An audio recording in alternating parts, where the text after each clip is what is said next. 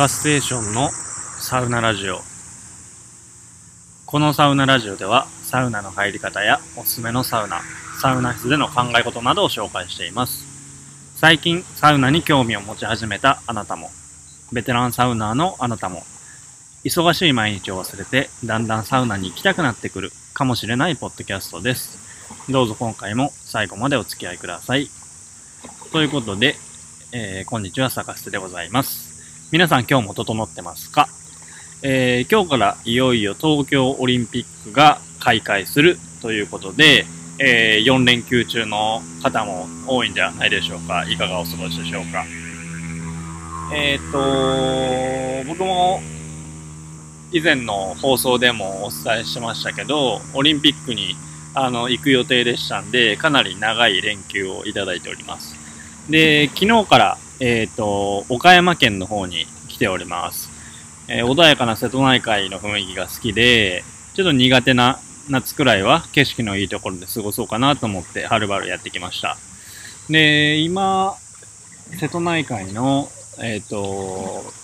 ビーチの波打ち際に来てるんですけど、もしかしたら波の音とかも入ってるかもしれませんね。えっ、ー、と、今日はあえて、このまあ、伝わるかわかんないですけど、えー、波の音も含めて、あのー、こういう雰囲気で聞いていただければなと思いますんで、ちょっと今日は BGM なしでやろうと思います。で、ちょっと道路とかも近いんで、もしかしたら車の走る音とかも入っちゃってて、若干聞きづらいかもしれないんですけど、ちょっとこのスタイルで今日はやっていこうと思います。はい。で、まあ、せっかくね、あの、岡山に来たということで、まあ、旅先ではサウナに行かなきゃいけないだろうと思うのが、あの、我々サウナの趣向でありまして、えー、岡山は昨日から来てたんですけど、岡山駅に着いてすぐに行ってきました。サウナカプセルハリウッド。えー、と、まあ、今回はその、旅先でのサウナの紹介になるんですけど、なんか旅先で行くサウナって、ついつい茶道っぽく自分の中でなっちゃうというか、あのー、茶道の泰造っぽく脳内で勝手にそれっぽいナレーションつけたりして、なんか、その雰囲気を楽しんでるような、あの、分かってくれる方いらっしゃるんじゃないかなと思うんですけど、そんな感じで、えー、ちょっと茶道っぽくちょっと、あの、紹介してみようかなと思います。ちょっとだけ、最初の方だけ、ちょっと茶番にお付き合いください。てな感じで今回はサウナントカプセルハリウッドについて紹介していきたいと思います。よし。桃太郎の町、岡山。桃のオブジェが吊るされた岡山駅前商店街の入り口をくぐるとすぐにそのサウナは見えてくる。サウナのカプセルハリウッド。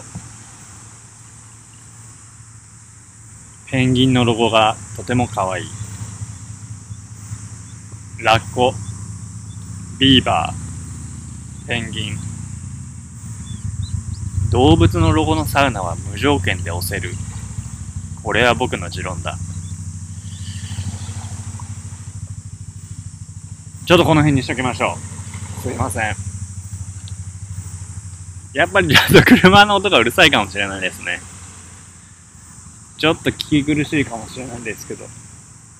やっぱり茶番はこの辺にしといて普通に紹介したいと思います。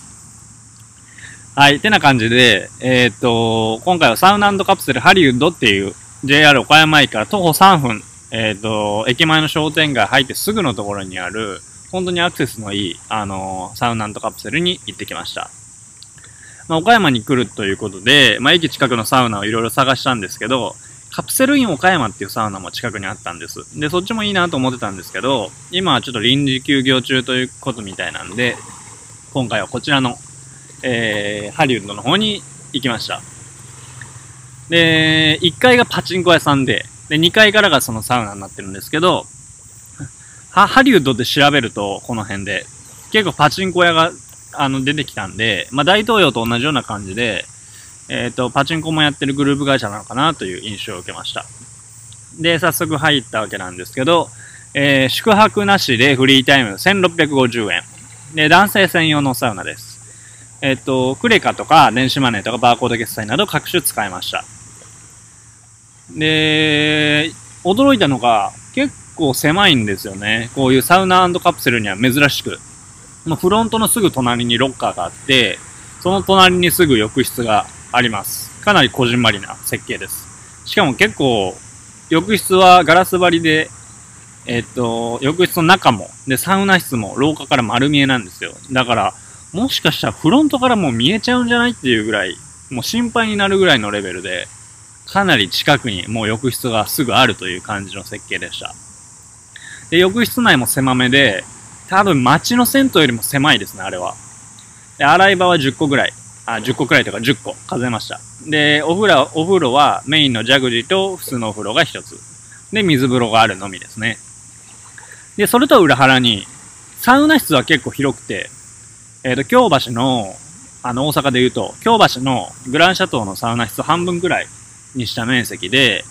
あの、作りも結構似てますね。開放的な部屋の中に入って正面にテレビと熱源があって、その周りの壁沿いに2段の、あのー、座るところがあるっていう感じです。じゃあサウナ行きたいで調べると定員は28名となったんですけど、まあ、余裕を持って座っても20人ぐらいは座れそうかなという広々としたサウナでした。えー、水風呂は20人ほど、あ、20人じゃない、20間違えた。えー、サウナぐらい広い水風呂になっちゃうんです。えっ、ー、と、水風呂は20度ほど。えー、結構ぬるめの設定で、広さは3人ぐらい。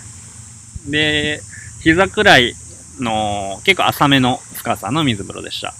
外気浴はなくて、え、浴室内に、えー、2脚、整い椅子が置いてあります。で、早速なんですけど、入りまして、まずはしっかり身を清めました。まあ、大阪から移動してきただけっていう、あの、状況だったんですけど、まあ、外に出るだけで汗だくになるのがこの季節でして、入念に、あの、汗を洗い流して身を清めました。で、ジャグジーは結構ぬるめの温度設定で、ずっと入って入れれる気持ちよさ。もう一つのお風呂は、それよりもちょっとだけ厚めって感じでしたね。なので、あのー、熱いお風呂が苦手な方でも気持ちよく入れるんじゃないかなと思います。昼時ということもあって人は少なくて、夜はもしかしたら混むのかもしれないですけど、人は少なくて、えー、浴槽も基本的には独占状態でしたね。で、いざサウナへ行きました。サウナも、まあ、広いってのもありますけど、全く混んでないですね。僕が行った時は、先客が、えー、2名いらっしゃっただけででした。で、タオルとサウナマットが使い放題。これは嬉しいポイントですね。で、入って第一印象は、とにかく広い。もう浴室の狭さが嘘みたいに、サウナ室は広いです。で、温度なんですけど、えー、温度計を見ると90度ぐらい。で、サウナ行きたいでも90度になってたんで、まあ、ほぼほぼ90度なのかなと思います。で、湿度がほぼほぼないですね。あの、昔ながらのカラカラタイプのドライサウナっていう感じでした。で、えっと、まあ、10分ぐらいしっかり汗をかいて、えっと、いざ水風呂へ行きました。サウナ室を出てすぐ水風呂だったので、動線はバッチリですね。えー、20度と結構ぬるめな設定だったんですけど、こちらもずっと入っていられるような心地よさです。何より人が少ないのが本当にいいですね。で、外気浴はないんですけど、えっ、ー、と、窓から吹き抜ける風が結構ありましたんで、まあ、浴室内の整い椅子に座って休憩するだけでも、あのー、思ったよりも気持ちよく、あの、休憩することができました。で、2脚しかないんですけど、僕が行った時は、ごめんなさい。朝撮ってるってのがバレましたけど、えー、アラームを消して続けていこうと思います。えー、っと、2脚しか整い椅子はないんですけど、まあ、僕が行った時間帯、人が少なかったんで、なんやかんや椅子にも、あの、しっかり座れましたね。で昼ということもあって、えっ、と、2セットして、えー、昨日はフィニッシュしました。で、リクライニングのある休憩スペースとか、マッサージコーナー、それから、コンセント、Wi-Fi が使える作業スペースなんかもあって、まあ、建物が狭い割には結構設備が充実しているなという印象です。あ、あとあれですね。えっ、と、トレーニングマシンが置いてるジムみたいな部屋もありましたね。で、オロポを飲みながら、まあ、このラジオの台本を軽く書いて、で、17時過ぎに、えー、食堂でちょっと早めの夕食をとりました。名物のホルモン焼きうどんとおでんを頼んだんですけど、この焼きうどんがめちゃめちゃうまかったですね。うーん、サタビも含めて、このサウナ飯、多分今までで食べたサウナ飯の中でベスト3には入るんじゃないかって思うぐらいとっても美味しかったです。あの、今、今後行く方はぜひ、あの、チェックしてみてください。正直岡山の名物ってそんな、あのあんまりイメージするものがなかったんですけど、まあ、桃とか、きびだんごとかそういうのありますけどね、料理で言うとあんまり知らなかったんですけど、このホルモンうどんは結構美味しかったんでおすすめです。そんな感じです。結構旅の始まりで、幸先よく、あのー、スタートすることが、あの、できたんじゃないかなと思います。で、岡山は、えっ、ー、と、昨日から来て、今日と明日と、明日までいます。で、明後日から関東方面の方に行くんですけど、多分またサウナも、あの、たくさん入っていくと思いますんで、あのー、その都度ラジオで紹介しつつ、えー、この後も長い旅を楽しんでいきたいと思います。ということで今回は岡山駅前にあるサウナカプセルハリウッドのご紹介でした。では皆さん、良い整いを。